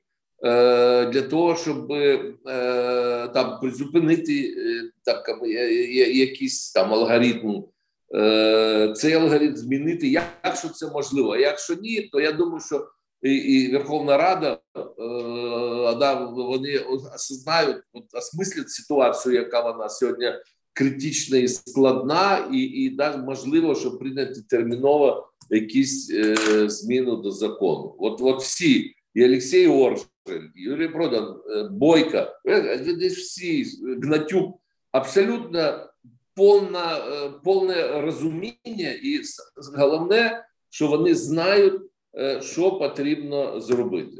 Тому от в мене до вас таке колеги звернення і пропозиція до роботи. Якщо приймаєте, хтось хай візьме на себе таку організаційну частину, можемо ми взяти асамблею Ну нам на протязі, е, я не знаю, навіть тиждень це багато. Я думаю, що до кінця тижня ми можемо це зробити, бо бо ситуація змінюється, і ми не знаємо, що буде буде завтра, післязавтра. А якщо зараз зупиниться транзит газу, якщо зараз е, в портах в Одесі і так далі буде така ситуація, я думаю, що можна можуть перекрити і е, будуть складнощі по, по, по, по вугіллю.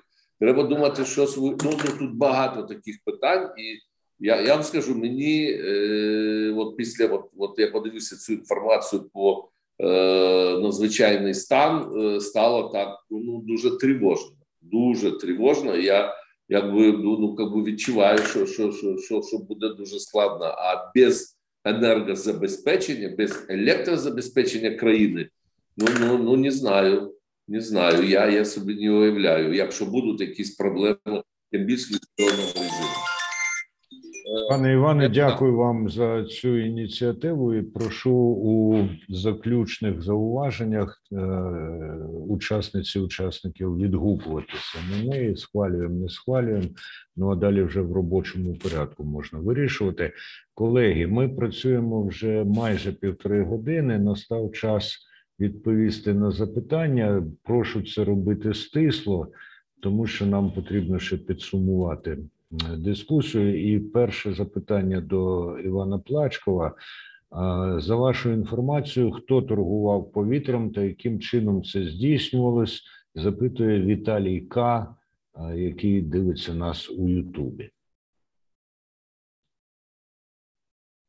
Щось у пана Івана там картинка зависла. Ми поки що відкладаємо це запитання до всіх е, учасниць і учасників. Запитання з Ютуба Володимир Воробель дає. Прокоментуйте, будь ласка, можливість скасування ПСО, яким буде вплив на ринок в цілому у випадку такого рішення. Якщо хто готовий прокоментувати, стисло. Немає. Так, Ні, можу, Юрію, якщо- будь ласка, будь ласка. так. Можу прокоментувати, да. Е, ну, я так розумію, що е, швидше за все йдеться про ПСО по населенню, яке Ну, діє до 1 так. травня. Мгм. От, е, висловлю свою суб'єктивну точку зору е, в умовах, в першу чергу, тієї геополітичної ситуації, яка є на сьогоднішній день. Я розцінюю як вкрай низьку перспективу скасування ПСО, що е, призвело би автоматично до встановлення ринкових цін для побутових споживачів. Е, Впевнений, що в якійсь формі воно буде продовжено. У мене безумовно є е, своє бачення з цього приводу. Я його неодноразово висловлював. Воно, якщо коротко, полягає в необхідності поетапного поступового е, підняття е, цін для побутових споживачів з приведенням їх у відповідність до ринкових, повторюсь, поступовим, з одночасним е, захистом вразливих категорій споживачів, е, що абсолютно є реалістичне за- за- завдання при е, тих цінах, які сформовані на сьогоднішній день на ринку, при тому обсязі коштів, який екстра коштів, які отримає енергоатом. Тобто ціна підніметься для на якусь величину, підніметься для всіх споживачів. Ну а відповідно е, такої допомоги вимагатиме лише незначний їх сегмент на першому етапі, принаймні. Значить, зрозуміло, що з подальшим підвищенням цей сегмент буде розширюватися, тому що. За моїми оцінками, близько 50-55% населення залишаться в пулі вразливих на сьогоднішній день при цій економічній ситуації. От, але це все одно е, не е, тотальне запровадження низьких неринкових е, цін, які є на сьогоднішній день, що, на мій погляд, є вкрай неправильно. Дякую, пане Юрію. Наступне запитання так само з Ютуба. Олександр Голіздра запитує: Словаччина, країна ЄС, встановила фіксовану ціну на електроенергію для населення до 2024 року. Е, 61, 61 євро і 21 цент за мегаватт годину за офіційним курсом НБУ. Це дорівнює 1954,5 гривні. Як ви це прокоментуєте? Якщо хто бажає, будь ласка. Ну, якщо можна, я Так, ну, пане Олексію, звичайно.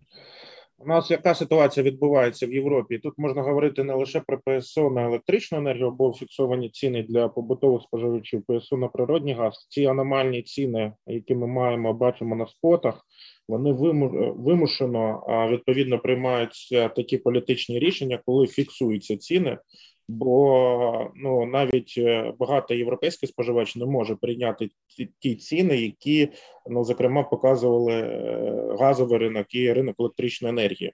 А на жаль, зважаючи на геополітичну ситуацію, на те, що Росія може зупинити транзит, або якщо і далі буде так е, розгортатися події навколо північного потоку, Росія розуміючи там середньострокову перспективу, що від неї будуть відмовлятися як від джерела постачання природнього газу європейські споживачі, вони будуть максимально робити речі, які будуть збільшувати ціни на природний газ, як результат ринок електричної енергії, на вугілля, і вимушено всі е, європейські країни, і в Україні ми залишимося на цих механізмах ПСО, бо ну такі у нас реальні дуже серйозні виклики. Дуже дякую, пане Олексію. І Ютуб сьогодні бере перший за кількістю запитань. А Віталій К. так само. Запитання е, до Юрія Бойка і Катерини Данилкової я об'єдную в одне. Отже, як ви думаєте, чому енергатом не продав основні обсяги по двосторонніх договорах? Чи має компанія в такому випадку зменшувати обсяги генерації, щоб не створювати профіцит на РДН? І чи зробив енергоатом висновки з цієї ситуації, та чи зможе компанія уникнути такого сценарія в майбутньому? Оскільки запитання до е, Юрія Бойка першим поставлено, він почне. А пані Світлана тоді е, перепрошую, пані Катерина тоді доповнить або запропонує альтернативу. Е, дякую за запитання. Видно, що е, наші слухачі слухають нас досить уважно і задають абсолютно е, правильні, як я б сказав, в десятку питання. В поточній моделі ринку іншого інструменту, аніж привести у відповідність фізичний графік видачі потужності до комерційного для того, аби боротися з потенційними маніпуляціями, значить, я не бачу. Зрозуміло, що у випадку з енергоатомом це зробити найважче, от але е, до тих пір, поки компанія не знайде способу е, реагувати значить, на такого типу, е, на мій погляд, провокативні маніпуляції, значить, які мали місце, а в які в чому вони полягають? Вони полягають в тому, що її електричну енергію, значить, власне, не хочуть купувати. Значить, я вважаю, що її не треба робити. Це єдиний спосіб е, ефективного впливу на ситуацію. Дякую, пані Катерино. Будь ласка. Дякую за запитання. Ну, власне кажучи, я на нього вже е, деякою мірою відповіла. І відповім зустрічним питанням: чи готові споживачі були б до вільних відключень? у разі, якщо б е, за умови відсутності вугілля е, ще б не було підставлено підставлено на енергоатома. Дякую, пані Катерино. Як рядовий споживач, я відповім так, але я не типовий рядовий споживач. Гадаю, що ваше міркування має рацію. Юрій Гнатюк і Олексій Оржель, будь ласка, пане Юрію. Я хотів до попереднього запитання Олексія просто додати коментар щодо, скажімо так, фіксування ціни для населення. Е, Ну тут дійсно треба просто знати передумови, е, що це за ціна, що вона складається, і тоді можна знаєте, бо в нас е, інколи апелюють е, цифрами е, не в повному обсязі або не враховуючи якісь складові ринку. Це перше. Друге, Е, все ж таки, що стосується ПСО, поки ми не виведемо цей обсяг е, з ринку, ну так званого ринку, я вже не знаю, як його називати. То, е, скажімо так, ми і не наблизимося до об'єктивних цін. Чому тому, що в нас же була історія, що спочатку гарантований покупець виконував, скажімо так, розподіл да, цих постачальників універсальних послуг, деякі скористовувалися да, цією можливістю потім енергоатом, енергоатома свої складнощі там. І і так далі, і е, ну треба знати ці е, в Словаччині там е, звідки соціальна складова фінансується. Якщо з бюджету, то проблем немає. Якщо за рахунок ринку, то за рахунок кого? За рахунок державних, так як нас, або за рахунок усіх учасників ринку. Тому ну це дійсно питання. Треба більш детально вивчити. Тоді можна щось фахово прокоментувати. Дякую. Дуже дякую, пане Олексію. А потім Юрій Проданий, я так розумію. Так, я у відповідь, чому е, енергоатом не розпродався і Проблема в тому, що у нас схожа ситуація зараз відбувається. Є очікування споживача, ну досить великого споживача. Є потенційна змова на ринку електричної енергії. Є очікування, що ця пропозиція, яка зараз генерується енергатом, має коштувати дешевше. Енергатом виходить на прямі договори, фіксує ціну і далі, далі не знижується, вважаючи, що це ціна ринкова.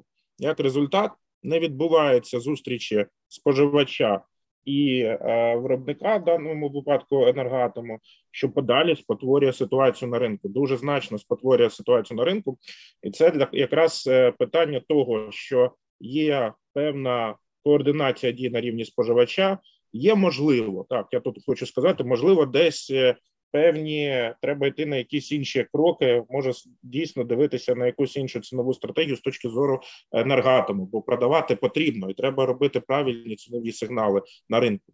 А і тут дуже важливо знову згадати. Ми згадали згадали не раз антимонопольний у нас взагалі не працює, його не видно і не чутно. Якщо є змова споживачів, то де наш той орган, який має це аналізувати?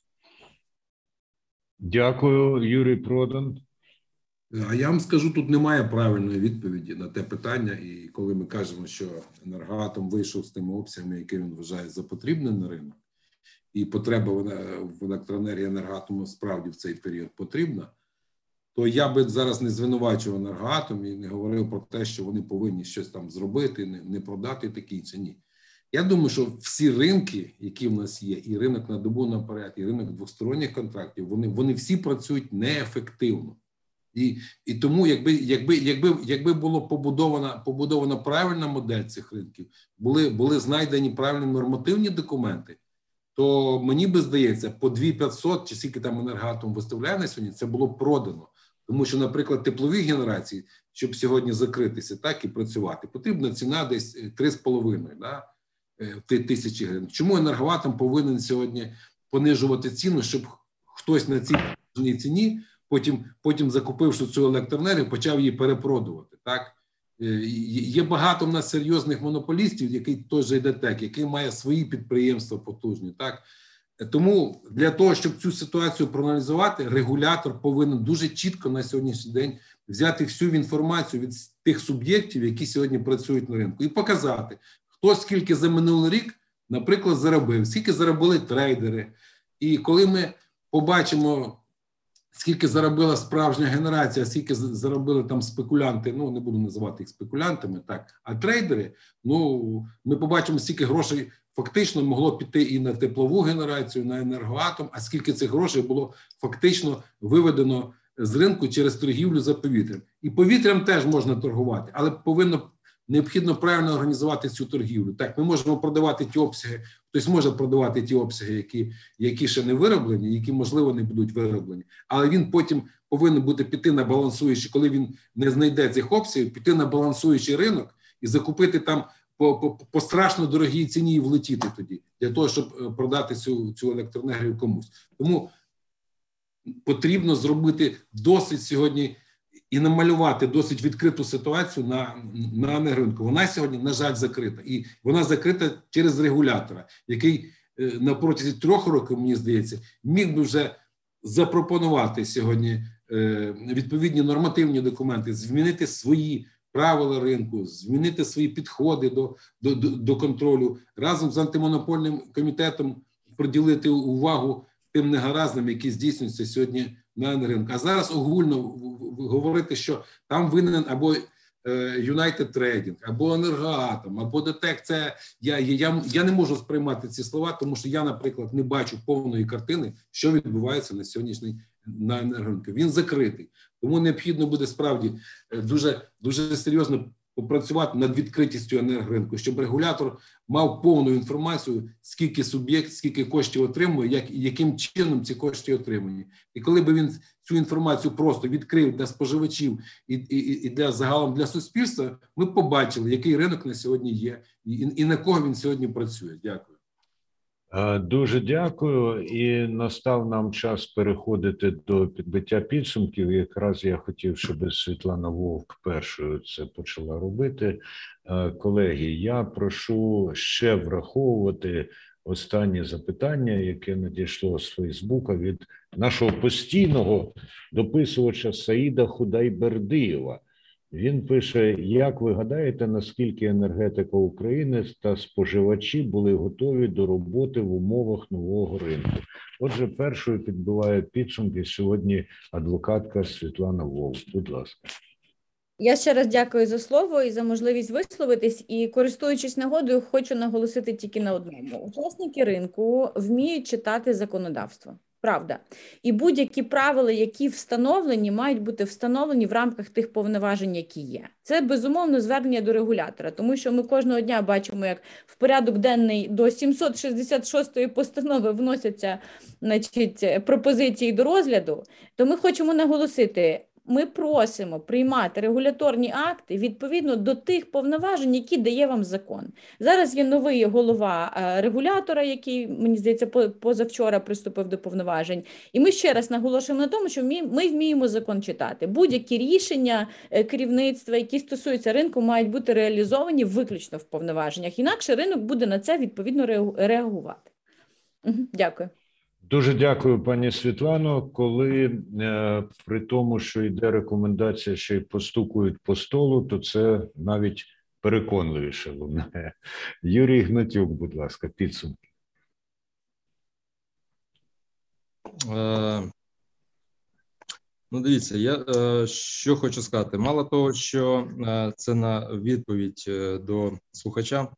Мало того, що не не був готовий, і на сьогоднішній день, е, скажімо, немає передумов е, класично працювати в класичній моделі ринку. Е, чим я виразив свою позицію офіційно і в листі був з одних людей, які намагалися призупинити, скажімо, це таке футуристичне майбутнє. Щодо футуристики, мало того, що в нас вже зношені основні матеріальні резерви да, в галузі, і вже деякі декілька разів е, не то, що ми е, втратили вже міцність, скажімо так, технічно, ми втрачаємо міцність і фінансову, і всю іншу і безпекову. Чому тому, що ми вже вже генеруються рішення, я їх так назову майбутніх періодів. Ми вже закриваємо дирки, скажімо, майбутніх виплат в бюджет. Ми е, продаємо електричну енергію вже 23-го року при умові, що е, е, генерація працює постійно стабільно збиткова. Чи доживе вона да, до виконання цих контрактів? Щоб у нас не склалася така картинка. І вже на сьогодні вже треба терміново дійсно приймати рішення, визначитися з позицією з політикою, Е, ну, на кшталт піде там 23-й рік, продаємо енергію 2050-го, а світла немає. Так що такі, от такі, на жаль, настрої. Дуже дякую, пане Юрію. Запрошую до слова Юрія Бойко. Підсумовуючи нашу сьогоднішню дискусію, я хочу сказати, що я би розбив нашу Наші задачі на дві складові. Одна це середньо та довгострокова перспектива. Ну і власне це безумовно короткострокові е, задачі, які потребують негайного вирішення. Що стосується середньо та довгострокових речей, е, зараз іде активна дискусія. Буквально на минулому тижні е, вона була продовжена на площадці Івана Васильовича щодо енергетичної стратегії України до 2050 року. Значить, в рамках цієї дискусії ми намагаємося е, оцінити низку сценаріїв е, оптимального розвитку енергосистеми з урахуванням е, доступності енергоносіїв, ризиків пов'язаних з обмеженістю по тим чи іншим енергоресурсам, і відповідно розуміючи, що ключовим пріоритетом будь-якого сценарію з потенційних енергостратегій має бути досягнення мети, а саме енергобезпеки для наших споживачів. Тобто, наші наші споживачі, наша економіка має отримувати стабільне та надійне електропостачання. Е, я впевнений, що ця робота е, буде успішно е, завершена і відповідно взято за маяк, який передбачатиме в тому числі зміну до законодавства і власне потенційний редизайн ринку Що стосується короткострокових задач, я власне сприймаю виступ Івана Васильовича як запрошення значить, на завтрашню каву. Підтверджую так сказати, свою готовність зустрітися. Значить, лишиться за ефіром домовитися про час і обов'язково продискутуємо короткострокові завдання, тому що я повністю згоден, що підготовка до наступного осінньо-зимового періоду, який власне вже я вважаю стартував, тому що цю зиму ми вже можна констатувати з певненістю пройшли, от, в тому числі тому, що зима кінчилась. От, але е, наступна е, буде однозначно важкою е, в першу чергу, враховуючи той факт, що по газу ситуація залишається невирішеною. Е, ситуація з е, цінами на ринках енергоносіїв, е, ну за оцінками фахівців, принаймні, значить, також залишиться складною. Тому, власне, це все ті виклики, які безумовно треба буде врахувати при моделюванні дій в короткостроковій вже перспективі, оскільки повторюсь, старт підготовки до наступного ЗП вже власне починається сьогодні. Дякую і до зустрічі. Так, дякую, пане Юрію, і дякую, зокрема, за те, що згадали про пропозицію пана Івана Плачкова. І прошу наступних е, промовиць і промовців відгукуватись на неї. Теж Олексій Оржель, будь ласка, підсумки від вас.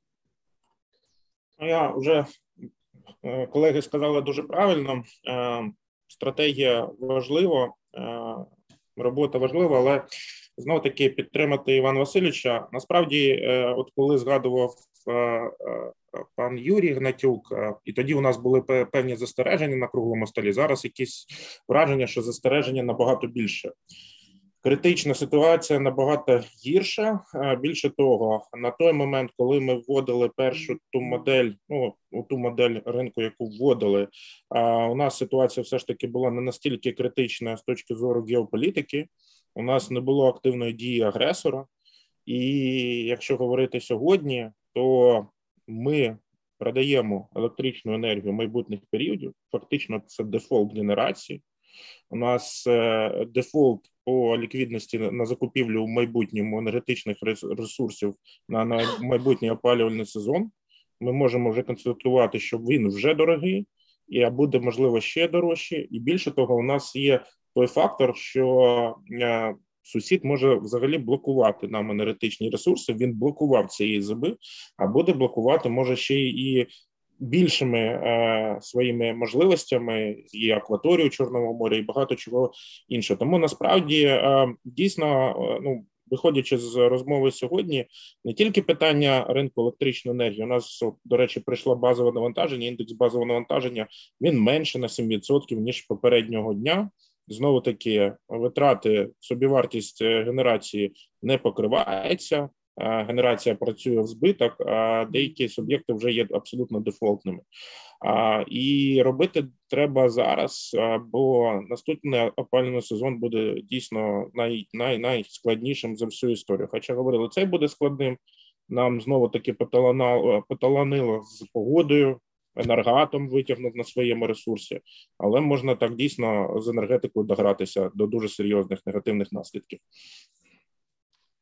Дякую. Ну що ж, після такого схвального відгуку про енергоатом цілком логічно надати слово Катерині Данилкові. Будь ласка.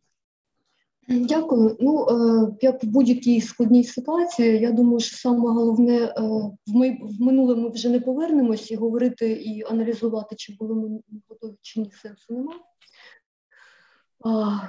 Вочевидь, е, входити в нову модель з боргами ну, це було певно не ідеальне рішення, але більш важливо зробити роботу над помилками в діючій ситуації. Да? і проаналізувати, чому все ж таки відбулася та ситуація, яка відбулася на ринку.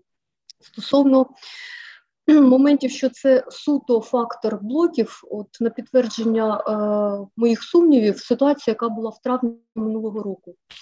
В травні е, в нас склад обладнання був мінімальний, наскільки це е, можливо для енергатома, але тим не менш був так само такий обвал, кричущий обвал цін. На жаль, НЕК «Енергатом», як і будь-який інший гравець, і будь-який з присутніх не може бачити і аналізувати, хто подавав заявки як зі сторони попиту, так і з генерації. І все ж таки ця робота вона має бути пророблена уповноваженими органами на кшталт регулятора, скажімо, і далі вже за результатами аналізу, розслідування можливо, да, можна буде якусь напрацювати дорожню карту, як діяти, як упередити це в майбутньому, тому що це, е, на жаль, це не перший випадок, коли стається така ситуація. Дякую. Дякую, пане Катерино. І е, Юрій Продан, будь ласка, і нагадую е, ініціативу Івана Плачкова. Як оціняти? Дякую. А я підтримую ініціативу Івана Васильовича Плачко. Це не перша така хороша ініціатива, і там те, що робиться е, в асамблеї, там справді можна сформувати досить е, нормальні, гарні пропозиції. Однак питання ж не, не в тому, що ми формуємо пропозиції, питання в тому, хто їх буде, хто їх буде на сьогоднішній день впроваджувати. Тому я думаю, що якась можлива ситуація має привести до того, що все-таки повинні бути кардинально змінні підходи до, до функціонування ринку. Чи ця ситуація буде виникне найближчим часом, чи, чи, чи може найближчим місяцем, але все-таки влада, влада і відповідні державні органи повинні пройти е, до, до думки, що треба кардинально щось міняти. Е, ну, мені здається, що вони починають щось прислуховуватись, тому що ми вже говорили про позитивну зміну керівника національної е, комісії регулювання електроенергетики, тому що там правді справді з'явився з'явилась мені здається єдина професіональна людина серед серед регуляторів, яка має суттєвий досвід роботи в електроенергетиці. Тому мені здається, що є короткострокові пропозиції, які всі знають, е, як зробити, і вони можуть бути впроваджені. Сьогодні справа лише за впровадженням цих пропозицій, навіть якщо ми їх відпрацюємо. Е, головне сьогодні якось їх не те, що відпра... зробити пропозиції, а як їх туди впровадити. От от на сьогоднішній день мені здається це питання. І якщо якщо є така можливість, звісно, треба працювати сьогодні з міністерством і, і в першу чергу я я думаю, що вони можливо нас послухають або в запису, або і, і приєднаються до ініціативи е, Івана Васильовича можна за один день. Це в змозі зробити е, та когорта професійних людей, які є у Івана Васильовича. Дуже дякую, пане Юрію. Е, ну, Юрій Гнатюк, 30 секунд, будь ласка.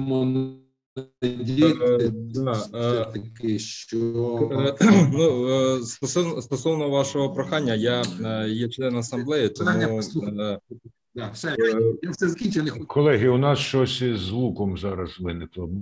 Я нормально чутно. Я мене? зарано Юрія Продана перервав чи я? А да, може, там ні, ні, ні, я, Нормально, я, так? Дякую, дякую, пане Юрію. Дякую за запрошення. От е, стосовно е, ініціативи Івана Васильовича, е, ДП «Енергоринок» є членом асамблеї, тому ми обов'язково будемо присутні. Нам тільки час, дату і місця, і дійсно ми зобов'язані, скажімо так, вийти з ініціативою. Це не обговорюється, але то, що каже Юрій Васильович, на жаль, є от в психоаналізі такий вираз, коли хворий не розуміє, що в нього проблема, йому на жаль дуже важко допомогти.